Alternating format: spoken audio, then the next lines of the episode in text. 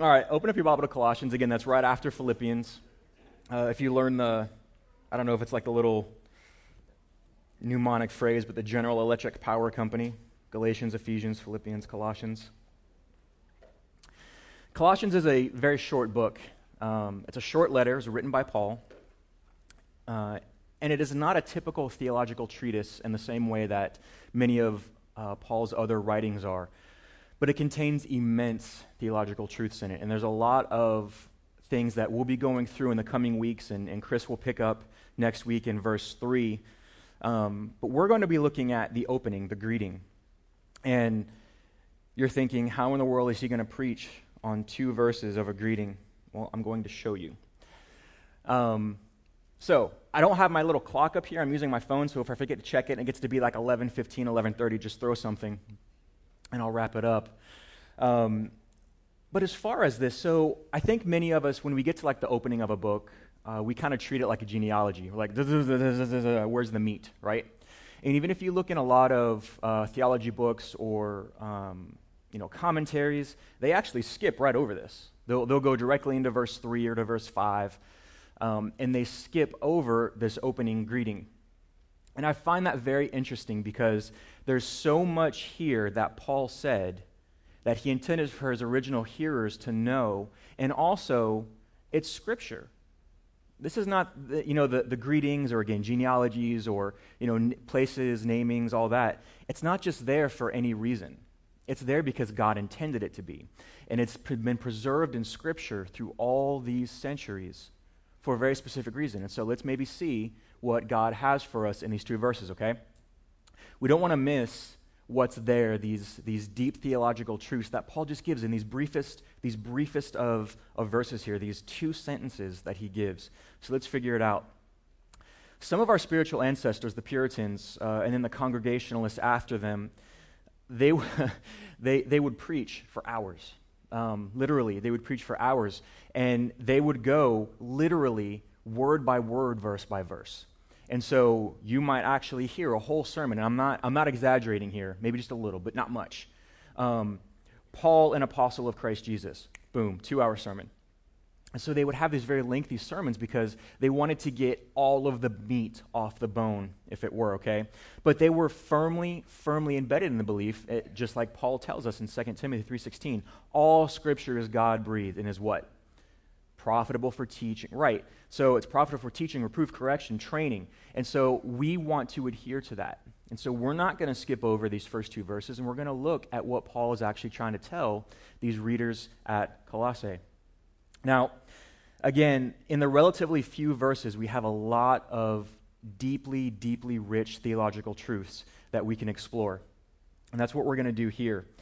Um, now, before we go into, into the actual scripture here, um, again, we don't want to pass over it. So I'm encouraging you now. Take some notes, write some things down, go and look up afterwards, all right? Take some time to actually explore and learn because I think you're going to find that Paul had a lot to say just again in these small verses. So let's read scripture. Starting in verse 1, Colossians chapter 1. Paul, an apostle of Christ Jesus, by the will of God, and Timothy, our brother to the saints and faithful brothers in Christ at Colossae, grace to you and peace from God our Father. There's so much there. One of the benefits that I have of getting to write the sermon and research is just the blessing of the learning. What I'm going to talk about today is a fraction of you know what I've gotten to learn. So that's my blessing, but I hope your blessing is understanding the full length here. So the Colossians was written around 59 to 61 AD. You're saying, Tony, how do we know that? Well, there was a massive earthquake in the, air, in the region, in the area, um, which is modern day Turkey, and Colossae was destroyed. It was utterly destroyed. There were some small huts and, you know, out little, you know, buildings that were left, but um, by the 5th century, it was all but abandoned. So we know that this earthquake happened in 61 AD, and so surely Paul would have mentioned it, you know, when he was writing to them hey, I know there's only a few of you left because of the earthquake. But no, he's talking to the people at Colossae, and he makes no mention of it. So we know it was written approximately this time. Again, uh, Colossae was in uh, Phrygia, which is, mo- or Phrygia, I don't know, um, modern day Turkey. So, kind of picture in your head, it's in modern day Turkey. Um, and the population was primarily Gentile, but around 223 BC, there was a large contingent uh, of Jews that came in and settled in the area, and there's a reason behind that. We don't have time to go into it. But so it was, it was a, a pretty solid mix of Gentiles and Jews. Now, this mix of Gentile culture, Jew and Gentile culture, led to what we call syncretism, which is a blending together of two unlike things, okay? And it created an amalgamation of different religions and philosophical thought. Paul is going to go on to address this in Colossians, and that's one of the primary reasons for the letter. Um, it's a mix of Jewish legalism and pagan mysticism, okay? And this would become what is called the Colossian heresy or the precursor to Gnosticism, all right? Um, you can look up Gnosticism. Um, we will certainly, Chris will almost certainly address it um, in future sermons. But again, uh, that's something for you to go and to look up, and hopefully that'll help you understand more the letter. Um, just like with any letter, just like with any book in the Bible, there's always background, all right? We can certainly take it at face value, and there's nothing wrong with that, but it really helps to know the history and to understand the context of it. Paul was not the founder of the church at Colossae, um, and he had never actually been there. He'd never been there up to this point. Uh, Epaphras is the likely founder. He probably heard Paul preaching in Ephesus and then had gone back home and you know, brought the gospel to Colossae and started a church there. Uh, we actually don't know too much about Epaphras. Um, we just know that he's a co worker, that uh, Paul considers him a friend. Um, and him being mentioned as a co worker uh, is actually very interesting. Um, at this point in Paul's, in Paul's ministry, he wasn't doing this much. So Epaphras must have been a very strong friend um, and actually someone very well known in Colossae for Paul to do that, um, to give that kind of endorsement. Paul acknowledges that the church at Colossae uh, is a group of true believers. All right, this is important for him. Um, sometimes, though, Paul does omit the term ecclesia in, in Greek, meaning you know congregation, body, church um, when speaking to a broad audience. We know that this letter was supposed to go to multiple places, and so he was speaking broadly. But he does acknowledge that they are believers. He's not just writing, uh, as you could say, an evangelistic letter, okay? And then um, the letter specifically addresses Colossae, though, and does deal primarily with, again, this Colossian heresy, as we'll see in the coming weeks. Now, when Paul opens up, he says, um, you know, to the saints and the faithful brothers in Christ. So when he uses this word, it's, it's hagioi, saints. And he's using it to understand and to, and to convey to the people that they are the true church. So this word is significant. It's not, it's not, you know, we read saints and it's like, oh, saints, and we move on. But what Paul is conveying here is no, I am acknowledging you. I am the Apostle Paul with all my credentials and history, uh, very well known up to this point and saying, You actually are true believers, and I'm acknowledging you in this. So, this hagioi, this saints that he uses, is very significant, and, and it would have been so well received by them, right? Here's this group of people in a far off place in this, sound, in this town, in this city, what was once thriving. And, he, and, and the Apostle Paul is calling us, you know, saints and true believers. He's, he's counting us, even, you know, amongst himself. Um, Paul always uses this distinctive word to refer to true believers. He's not the originator, um, but he always uses it to refer to true believers. Um, the believers are entitled to every promise in Scripture. This is something would have been understood. This is not that every promise in Scripture is owed to me or to you, right? Um, something that was promised to somebody is not ours, but it is Christ's. So all of the great promises in Scripture belong to Christ. And because we are co heirs with him, we share in those, but they don't belong to us. It's important to remember that. Um, he shares those out of the goodness of himself. So, again, this idea of co heir, you can read about that in Romans and Ephesians. Um, this idea that we share in this with him.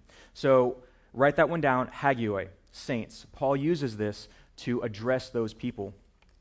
Faithful brothers in this context uh, can also mean brothers and sisters. So the Greek is a little bit vague here. Um, it could mean both. In, in some translations, we'll say brothers and sisters, and some will just say brothers, and that's okay.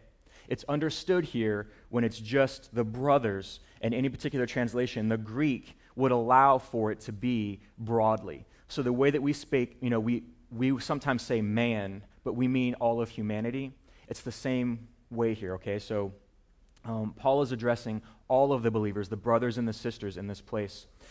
Um, but he's also in this in this very short phrase, this this brothers and this brothers and sisters in Christ. He's uniting our physical selves with Christ. We are brothers and sisters with Christ. Right? It's not just a nice thing to say. It's not just you know a, a silly you know uh, title you know or letters behind your name. No, it's it's something different. Paul is saying, We are united, and I am acknowledging that you are this kind of believer, that you are united with Christ. And this is so significant. Remember, Paul had never met these people, he'd never been there, he didn't know them, but he knew from Epaphras that these were true brothers and sisters. So, really important there. Um, he's proving here, too, that the church is not bound to national, social, racial, or any other anthropological prerequisites. He's saying, You are saints. You are brothers. You are the church. Your small little local body there is part of the grand body of Christ. And he's saying all this already. We're, we're not even a dozen words into this book. And there's all this idea that Paul is conveying to these people, which again would have been important, right? You're, you live in a place that's far, um, is certainly not the, the center of, you know, at that point, what was Christianity. But Paul's saying, You're with us. We're there. I'm with you. You're with me. We're all with Christ. And so he's going out of his way to express this kindness to them. And then, perhaps more than any other letter in the New Testament, and, and certainly not exclusively, but perhaps more than another, um, you know, Paul wants to convey here that there's a unique kind of fellowship in the church he's going to go on to elaborate on this, and he's, he's going to go on to explain as, as we go through the book of Colossians that there is a unique kind of relationship that Christians have, not just with Christ, but with each other, right? We all have that common denominator.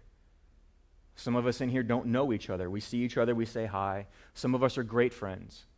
But there's a unique fellowship that we have with each other in Christ. And Paul really wants to express that. He really wants to go on and let us know that. All right, so here's where I want to go today. So if you look in the second verse there, Paul says, To the saints and the faithful brothers in Christ at Colossae, grace to you and peace from God our Father. I want to focus on grace and peace. These are really broad ideas that Paul is conveying. And it's interesting that Paul uses these together grace and peace grace and peace, grace and peace. He actually does this a lot. So, what is Paul trying to get across here? Why, in that little short sentence, that little briefest of statements, grace and peace to you from God our Father? There's so much there to unpack, and let's unpack a little bit of it today. All right, guys, it's only 10:45. We're fine. All right.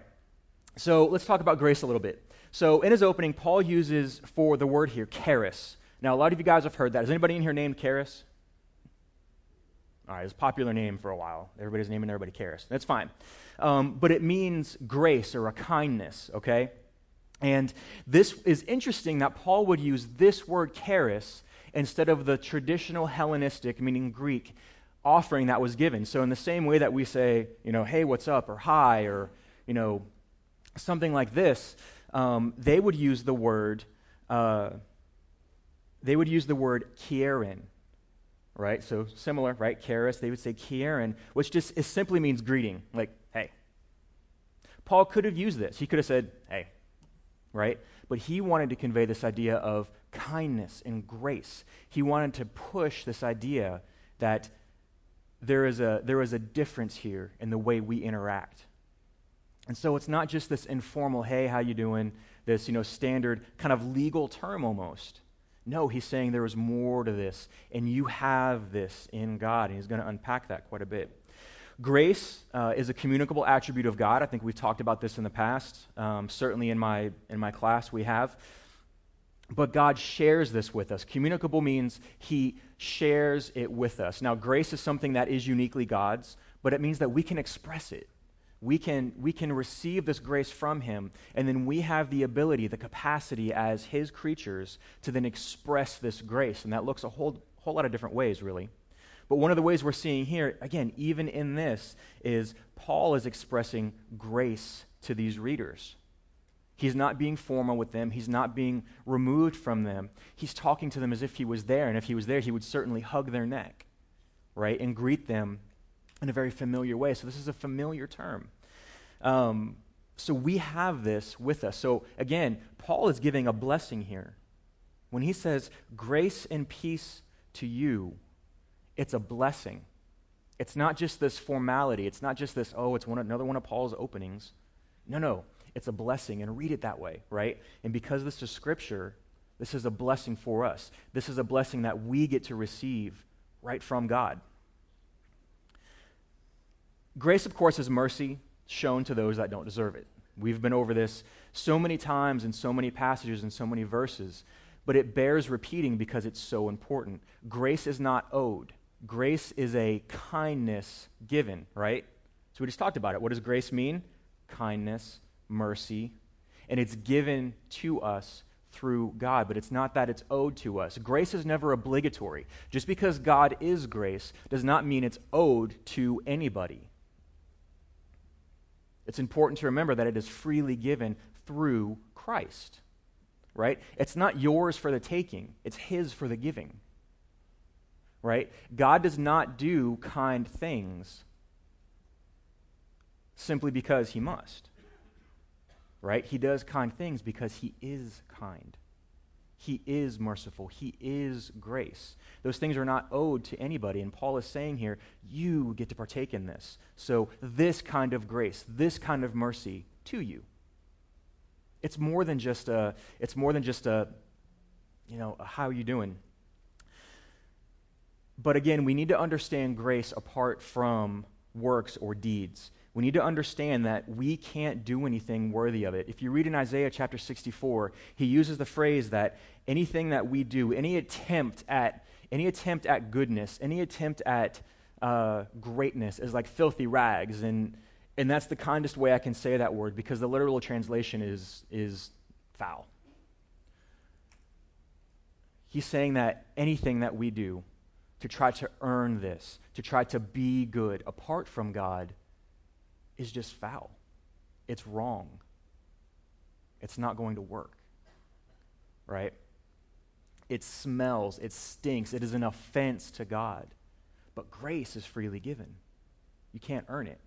Right? It's, again, not yours for the taking, it's His for the giving. So receive it joyfully.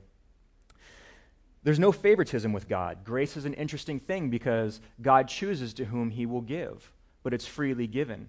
We read in Acts, there's the, there's the, it's actually a long passage in Acts chapter 10, and you can, you can go back and read it. But Peter is having this internal struggle about interacting with the Gentiles. You remember? And he's invited to go eat, and he's, he's thinking, ah, I can't eat because it's dirty, it's unclean. And then he receives the vision, right? And the blanket comes down three times, and behold, you know, kill and eat is what he's given. But then after all of that, he's corrected, and, and you know, he understands now the true nature of the cross. He understands the true nature of grace. And that it's not just uh, Jesus plus, you know, the Judaism that I know. It's not just Jesus plus anything else. It's just Jesus. But he says, he says something interesting here. God shows no partiality, but in every nation, anyone who fears him and does what is right is acceptable to him. So there's this freedom here, right? You don't have to be part of the, the nation of Israel. You don't have to be part of anything except the body of Christ. And the body of Christ is spread out all over. It's not just here. It's not people that just people that think like you. It's not people that do things just the same way as you. It's the entire body of Christ and the freedom there. So, interesting thing, grace. Let's look at peace. So he said grace to you, and we've unpacked all that comes with that this kindness, this mercy, this unmerited favor, this, this freedom from having to be anything except in him. Now, what about peace? Peace is a huge theological topic, right? So again, Paul's saying this one word, peace. right? And you read it and you, you go on because you want to get to the rest of the letter, but you're missing out on what Paul truly meant, and you're missing out on what the original hearers would have understood. So, of course, God is a God of peace. We see that in Romans and 2 Corinthians, we see that in Hebrews. But peace is also a communicable attribute, meaning we share it with him, right? It's something that he shares with us as opposed to an incommunicable attribute. But it's something that he shares with us. So we are capable of expressing and, and knowing peace. Peace is different than happiness. Peace is different than joy. Peace is different than, uh, you know, a, a settling of your soul. It's different, right? You can have a peace about something that's entirely wrong. You know, we say that, oh, I've got a peace about it. No, that just means you've probably stopped thinking about it, right? Um, sometimes. Sorry, if I haven't offended you yet, give me time, I'll get there. Um, but peace comes via salvation. So Christ brings it to us. And because of this peace, that's how we come by joy. Joy is not happiness. Happiness is an emotion, and emotions are fleeting. Happiness is dependent on, on the way the wind blows. You know, it's, it's overcast today. I'm not happy about that, right? But if you had to be working outside all day, you'd be happy that it was overcast, right? So happiness is not a thing to be chased after. That's the problem we get into as a people. We chase happiness. We chase things that make us feel good or right or, or settled, right? It makes us not feel sad, basically. We're chasing not feeling sad and bad about things all the time, but that's not necessarily joy. Joy can bring happiness, but it's not the same thing. Joy comes from the Lord. And we get that through peace. Um, peace is a common term used in greetings, especially in, in the uh, Jewish world. They would say, you know, shalom, right? Now, you guys have heard shalom, okay? You actually be like, shalom. Um, but that's no fun. Um, but so, but what, is, what does this mean? What does this peace mean, right? What does this shalom mean? Well, you, you might have heard in Bible studies, you might have read in books, you know, that you should have a shalom type of peace. Well, there's actually meaning behind that. Go figure. Um, it is it's completeness, it's wholeness, it's it's a kind of prosperity that can only come from peace. Now, this is not health and wealth. This is not, you know, if you're truly happy enough, you know, then you'll be happy enough, which is whatever. But no, it's, it's this kind of prosperity that comes out of a relationship with God and in turn a relationship with Christ. So it's, it's the completeness and this wholeness. So again, just early on, we see this idea of grace, and now Paul is saying this in this way, this, this complete wholeness. I wish you this complete wholeness. I hope that I find you in good spirits. I hope that this letter finds you well. But he doesn't just say that, he articulates that in these, in these two words. Right? This is so great. I, I really hope you're, you're seeing this, and I hope this gives you cause to go read more and study. We receive God's gifts of righteousness uh, through the Spirit, right? Peace, joy, hope, love. Um, but we also have a hope of glory. Uh, this, this, this thinking of it's not just the situation I find myself in now, right? You could be Joseph of Arimathea and you're doing quite well, and you have no real need or want in the world. You could be dead broke. And you could have all kinds of needs and wants. And you are fully reliant on God for every breath that you take. By the way, the other guy is too, he just doesn't necessarily know it. But here's the point there is a hope of glory. The end, right? Whenever you get to the end, whenever your race is done, whether you get there now, whether you get there 10 years from now, or whether somebody you know was there 10 years ago, is the same. The end goal is Christ. He is the prize, He is the reward. It's not heaven. It's not this, it's not just this eternal life, but it's who the eternal life is with and who it's through. That is the prize. It's the chance to be reunited with God as a people where we were separated, right? And so now we have this communion with Christ, and we have Scripture, and God speaks to us through it, and we pray, and we live and we work through Him. But we will get to see Him face to face. We will have that true fellowship with Him. And that's the hope of glory. It's not just the hope of a good outcome for my situation. right? I mean, everybody wants a good outcome for their situation, and it's not wrong to want that. But so what if it doesn't? I had a, I used to, I used to have a, a pastor friend tell me all the time, and he used to make me mad. He's like, "What's the worst that can happen? You die?" I'm like, "Yeah, that's pretty bad." Um, but you know what he was kind of saying in a pithy way, and and you know what he was trying to get me to understand in my my stubborn youthfulness, um, is he was just reminding me of you know what Paul said is you know to die is gain, to be with Christ is gain. That's the prize. So, yeah, if I die, well, oh well. But I'm with Christ then, right? Which sounds really, it's kind of morbid and kind of harsh, but think about that. What's the worst that could happen? So there's that hope of glory. The gospel is a message of peace itself. And if we think about that, the gospel is probably one of the most controversial messages in all of history the Bible, one of the most controversial books in all of history. By the way, the Bible's uh, been the number one bestseller on the New York Times list since anybody can remember. They don't even count it anymore. They just don't. Um, but still, one of the most controversial books in all of history. Why? Why is this message of peace hated by so many? Well, it's simple. The gospel is a blessing to a believer, but it's a stumbling block to a non believer. You can't read the gospel and not look at yourself in the mirror.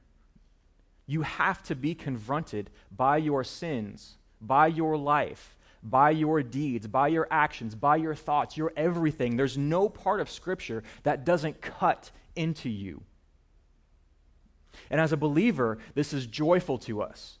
It reveals into us how we can commune better, how we can be closer with God, how we can worship more rightly But if you don't believe in Christ, if you are a non believer, if Scripture is an offense to you, it's because it shows you who you are. And it's not that you as a person are any different than anybody else. You just not acknowledged your sin.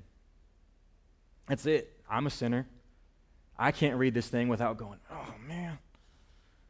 Because it reveals who I am, right? It reveals how different I am from a holy God but then it gives me the opportunity to reconcile through Christ with Him.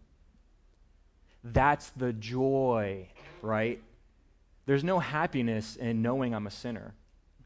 But there is, there is joy and there is happiness in knowing that Christ died for me.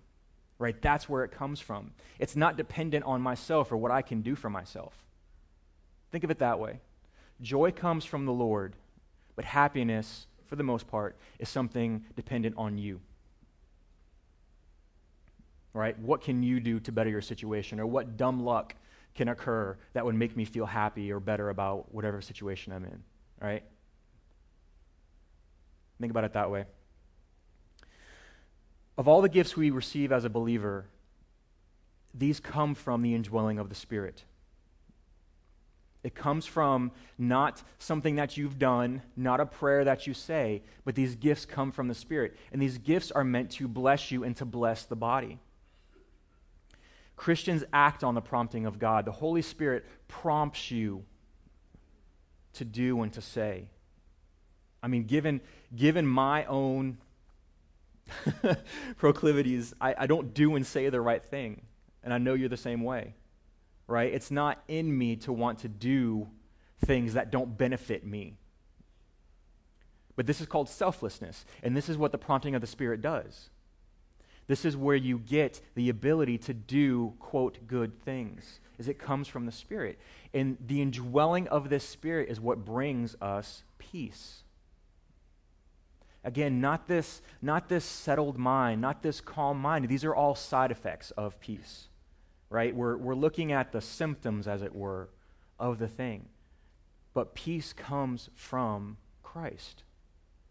There's a peace in knowing He is resurrected, that he is living, that he is active, that he sits at the throne and he is waiting for the time. There's peace in that, there's a settlement in that. Paul uses peace in his opening to signify the reader to look back on their reconciliation with God, right? So, all these things that we've talked about in these few minutes here, Paul is directing the readers to do that. This is something they would have understood. This concept of peace would have been a little more understood than we use it today, right? We think of the 60s and hippies, and we think of, you know, world peace, and we think of peace in all these different ways, except for where does actually peace come from? Does peace just come from all of us shutting our mouths and not arguing? In my house, that would be great. But there's more to it than that. It's, it's, a, it's, a, it's a theological issue, it's an issue that comes from God.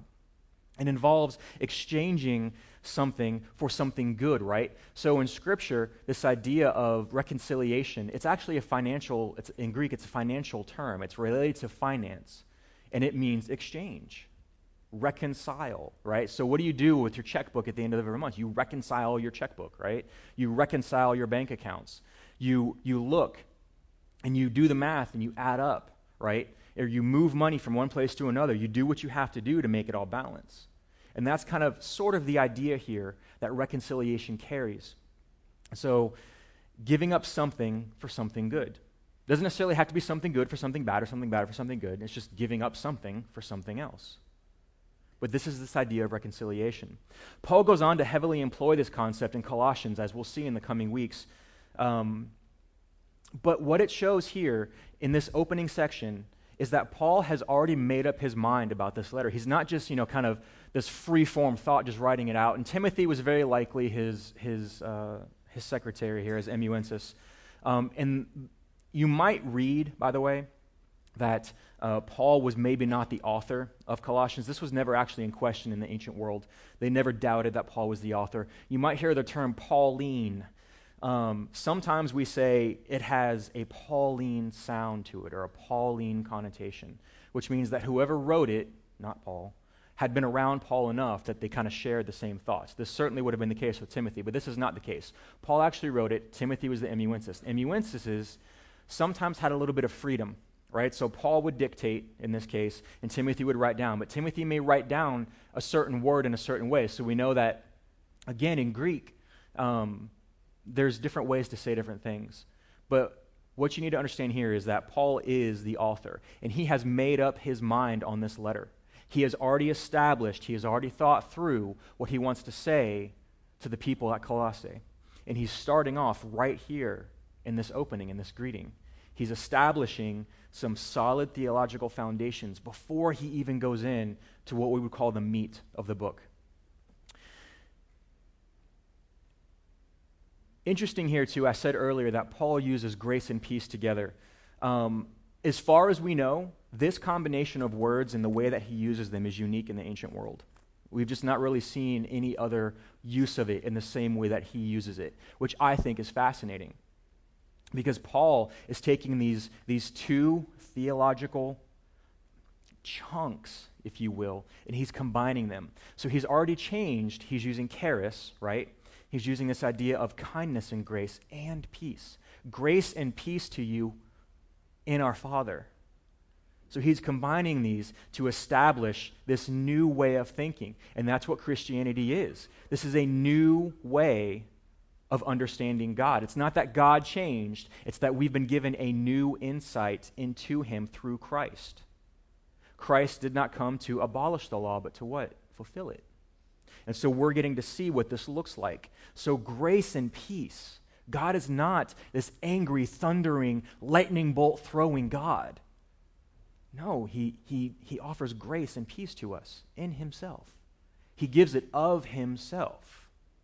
Not just something He can give like an earthly king would. A king can, can give you peace, which is, you know, a freedom from war and perhaps, um, you know, some modicum of you know, financial independence or financial prosperity. A king can give these things, and a king can even be merciful, but he cannot give it of himself. He has no control over it. He has some control over things, but he cannot give grace and peace in and of himself. And that's what Paul is saying here that God gives it of himself. When thinking of a peaceful personality, uh, we have to think of gentleness and humility, right? So, what does a peaceful person look like? Think about that. Gentleness and humility are probably among the least practiced virtues among believers today. Right? So turn on the news, get on the internet, get on social media, and you're going to see any number of uh, groups, hate groups, hate groups calling other groups hate groups, love groups that are actually hating groups. I mean, and it's crazy, right? There's, there's wars and there's rumors of wars. But what is the Christian doing? Are we just sitting by the sideline saying nothing? I mean, because, man, I don't even know what. I'm just not saying anything because everything is offensive to anybody, and I'm just going to keep my mouth shut. Right? And that's where we sit today. But I think, too, this harshness in the world, this, this idea that everybody has to be right about something, that you have to have the upper hand, that you have to sit at the top of the philosophical debate about things, that everybody knows the answers, right? Everybody has an answer for something, and my way is the right way. As believers, we're not expressing gentleness and humility. We're becoming hardened by the culture right? We're forced to constantly defend Christianity. And instead of becoming more humble, we find ourselves being frustrated and angry that this used to be a Christian nation. No, it didn't. People were just more reserved.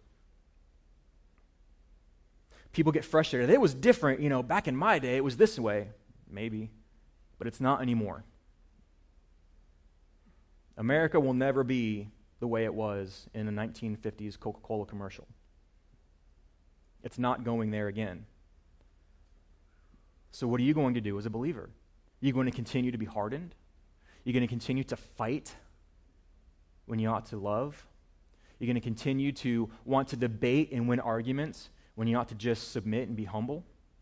There are times, certainly, to, to argue, and there are times to discuss, but there are also times just to Shut your mouth and love and hug. If we boast in the cross, what right do we have to be indignant towards a sinful world? Why are we expecting a sinful world to behave in our own image? Why do we expect a group of young people who are frustrated because they know they're not going to be able to get jobs why are we expecting them to behave any differently than anyone else? Why are we expecting, you know, a group of older people to, you know, love any other group that's doing things differently than the way they're used to or the way they want to? Everybody has ideas. We're seeing a, a rapid, a rapid change in culture faster than any time we've ever seen in the history of written language. Culture is changing fast. And we have a choice to be hardened by it, or we have a choice to love through it. We have to acknowledge that sin is present. That's what we are as believers. We have to. The church stands in opposition to a sinful world, but not in opposition to the people. You can't choose who you're going to love. You can't choose who you're going to be gentle and kind to. It is to all because Christ was gentle to you even in your own sin. While we were still yet sinners, Christ loved us. Before the beginning of time, before, before creation itself, right? The crucifixion, the cross, was not plan B. It was known before God took his own hands and formed Adam and breathed life into him. He knew this thing's going to kill me. And it wasn't because he just saw it, but because it was planned. It was this mercy and this grace way ahead of time. This is the type of grace and peace that we have to have in ourselves and we have to express to the world. Sinners are going to sin and they're going to behave that way. You be a Christian. Be a little Christ. Love continually.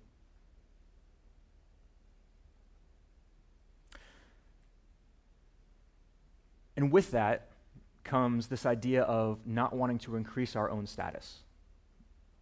Again, it's really easy to want to be on the top of that argument I mean, look, who doesn't like walking away having, like, yeah, did that? You see that? I pulled out that verse, nailed it. He couldn't even answer me, right? Or I pulled out this piece of history and I showed him, yeah, okay, right?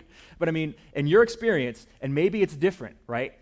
in my experience, no one's ever come to Christ because they lost an argument. No one's ever felt loved and okay because they lost an argument. There is a time for teaching and correction, and there is a time for rebuking. But those are few and far between of the times of loving and grace. I mean, and it sounds even silly up here saying it. Because I don't even think we have a, we have a concept of what it, what it means to love that much. Right? Are we so peaceful in and of ourselves? Are we so resolute in our love for Christ that we know what it means to love that much? I mean, like, what are you, some kind of hippie? Maybe. Right? They loved. Mostly each other, but they loved. And so we have to get to the point where we're, we're less concerned with being right than we are with loving. And this is the gospel. Right? Because if you don't have the opportunity to love somebody, no one's going to sit and listen to you. Nobody wants to hear about your God that doesn't love. Where's your God now? Oh, he's not loving. And this, this goes with the idea of, you know, your character and your witness. So, less time trying to win, less time trying to be right, be peaceful in of yourself and love. Love, love, love. Now, that's not to say that people can't be, uh, they can't know. How do I say this? It's like a double ta like not, not. Um, you can know love. You can know happiness. You can even know joy, and, and, you, can, you can receive blessings from the Holy Spirit without being a believer. This is called common grace, right? This is the goodness of God as it exists in creation. And if you think things are bad now, imagine if God were to lift his hand off. However bad things are now, imagine God lifting his hand away and taking that reservation off. You know, when people can say things like, well, you know, most people are good, they're inherently good, they don't realize but what they're saying is most people experience a common grace and have this common idea of love. May not be fully right. That's not fully wrong either. There's this idea that you can experience some of the goodness of God apart from the Holy Spirit. And that's, again, common grace. And that's okay. This is some of the things that we get to experience in the world the, the cool weather, it's common grace. A kindness that we show towards each other, a general courtesy, common grace. So it's there and people will respond to it. If you respond to common grace in somebody with an uncommon grace, with an uncommon love, imagine the conversations you could have. Right? And it's really easy to go from that conversation and then to step right into the gospel. People will respond to love. People will respond to hate too. We see it all over. All over. I actually, I, I, I was in Boston a few weeks ago, uh, two or three weeks ago, um, and there was a big, in Boston Common, which is like the big, it's a big park in the center of the city. Um, they had it blocked off because these big protests were going to be going on. And basically, all these groups came to protest each other. it, was, it was strange, but I mean, they had like 500 police officers down there. And, and all because they knew that when this small group comes and this small group comes, this other group is going to come and they're all just going to hate on each other, right? But they're really, but, but all of them think, right, that they have the right idea, that they're, that they're loving in the best way possible. But imagine if, you know, somebody from each one of those like came out and just like, man, I'm sorry. And they hugged each other and said, like, can we just talk about this? Like, could you imagine that? Right? I mean, that wouldn't make the news, right? But That's, that's the kind of thing we're talking about here. But we lean towards the other, right? We have this guttural instinct to just be right and to win. And it's not love. It's not who we are as believers. That's not who we should be. That's not who we should strive to be. Ours is Christ. Christ did not win arguments when he was right. He stood before Pilate and kept his mouth shut. He stayed on the cross when he didn't need to. Now, of course, doctrinally, we know he needed to, but go with me. he does things out of love and admiration and glory to his Father. We do things out of love and admiration and glory to him. Change the way you think. Peace comes from God alone. So we're prone to wars and violence. James tells us this that it's, it's our tendency, it's, it's our want, right? Deep down, you say, Well, I'm, I'm not a violent person and I'm not a warring man. Yeah, yeah, kind of are. Right? You just, you're not acknowledging to which bent it is. All of us want to be right. And given the opportunity, would probably be prone to some kind of, of you know, violence or uh, maybe not even physical, just verbal. Right? This, this idea that, you know, this sharp tongue, you just say things that just cut and that just hurt. We're prone to this. It's because we have no goodness in and of ourselves. These are the times when we're telling the Holy Spirit, you hush. I'm going to work this out. And then you go and you do the thing, and it probably ends up poorly. And then you have to go and you confess to your brother or to your sister or to your children, even, hey, I'm a jerk. Um, and I sinned against you. Yeah. Have you ever have you ever had to repent to your child? That's humbling, right? And if you haven't, do it because um, you probably owe it. But that's very humbling to have to go. Now listen what I did was wrong, and here's why. And here's why it was offensive not only to you, but to God. And here's what I'm going to do to fix it. And would you pray with me just in this moment here? Like, that's something awesome. But do that with, with, your, with your family and with your friends and with other people. My goodness. And, and, and, I confess to you, I am the type of person, I have a very sharp tongue, and I start talking fast, and I start using these $12 words when I get upset. Um, just to shut people down. That's, that's mine. I'm, I'm bent this way. But in, in, in researching this and just, in just reading through and thinking, I was like, my goodness, what if I just shut up and gave a hug instead of talking? I mean, what if we just all just shut up and gave hugs instead of talking? Right? We talk about, you know, give a hug, don't throw a punch, but just maybe just shut up right? In the times that you, you feel you need to be right, just maybe don't be. Maybe just love instead. What's that look like? When we act peaceably, we reflect God's character.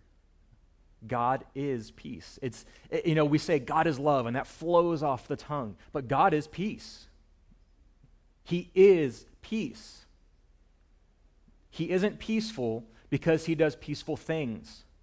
He is he does peaceful things because he is peace. It, it comes from him. It is the source of peace. And when we act peaceably, when we set ourselves aside, even though we might be right, and we choose instead to act in love, to act in peace, and to express a joy that can only come from that, we reflect his character. And that, of course, brings him glory. That honors him. In the same way that, and, and, and you know, sometimes you kind of, you know, glance sideways or your kids don't know you're, you're watching or listening, but they do something and you're like, my goodness, they listen. They got it. Hey, do you see that? They got it. Right? And of course, once they see you, they punch each other and, and it's over. But it's kind of similar. It's kind of similar. When we act with peace, when we, when we, when we express this, we glorify God. And that's what Paul wants us to see here. He's saying, You have this ability in you as believers. You have access to this, to this peace and to this grace. So use it. I'm, I'm, I'm blessing you with this. I'm saying, I want you to have this, and I too have this, and we share in this. But right there, all right. I actually am getting close to overtime, so I'm going to wrap up. Um, so, again, we have some deep theological issues here in the remainder of Colossians, but I wanted you to see in this opening, and I hope it encourages you too. When you're looking at the openings and the opening greetings of letters, any letter, any letter in the New Testament, don't skip over that part, right? There are things to unpack there. And, and I know some of you, because I can see you, right? You all, you know, I can see you. You're like, how in the world did he get like a 30 minute sermon out of two words? But here's the point it's there for us. It's there for us to go and to read, to take up and read. It's there to be unpacked. This is Scripture. It's not just like the, the precursor to Scripture, right? Because everything really starts in the next verses. No, no. This is Scripture. So, what's there for us to unpack? Um, it's a very elementary verse. You know, it's, it's something that is, it was maybe said um, sort of in passing, right? To Paul, this is all rote. This is all, this is all part of who he is. But the readers would have understood these concepts to a greater extent than we do today. So I hope you understand it a little bit better today. Peace and grace sound like they might be kind of cute things you put on your Bible covers or, you know, what's it, what's it called? The cross stitch? Is that what it is? Cross stitching? Um, I feel like we have like an aversion to cross stitching in this church. Like I'm a, like, um, stop cross stitching. But no, so eh, they sound like kind of cutesy things, right? You know, grace and peace, and and and they sound things kind of like what weak people would say. Yes, it's okay. I am willing to be weak in Christ.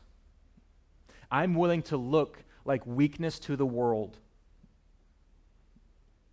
Are you? Do you want to be the winner all the time? Or do you want to honor Christ all the time? There's a time for both. There's a time to be the winner, and there's a time to stand up and do the right thing. But it's not always. And I think those times are fewer and far between than we think. It's our flesh that wants to win all the time. It's our flesh that wants to be on top all the time.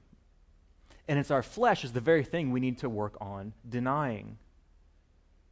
Funny how that works. So don't, don't consider them kind of these, these nice things. So when you when someone says, you know, God has showed grace through Christ, look back on this. And think about what grace means. When someone says, you have peace in Christ, look back on this and understand the deeper meaning. Paul is certainly going to cover so many interesting things in Colossians. It's going to be magnificent. Please, please come back for those. But just here, in this opening thing, we have deep, deep truths. So I encourage you, uh, actually, you could read through Colossians in a sitting. Um, so maybe over the next you know, several weeks while we work through this, maybe read it a couple times a week. You know, in your quiet time, in your devotions, when you're sitting down, just read through Colossians and understand it even more. All right, pray with me.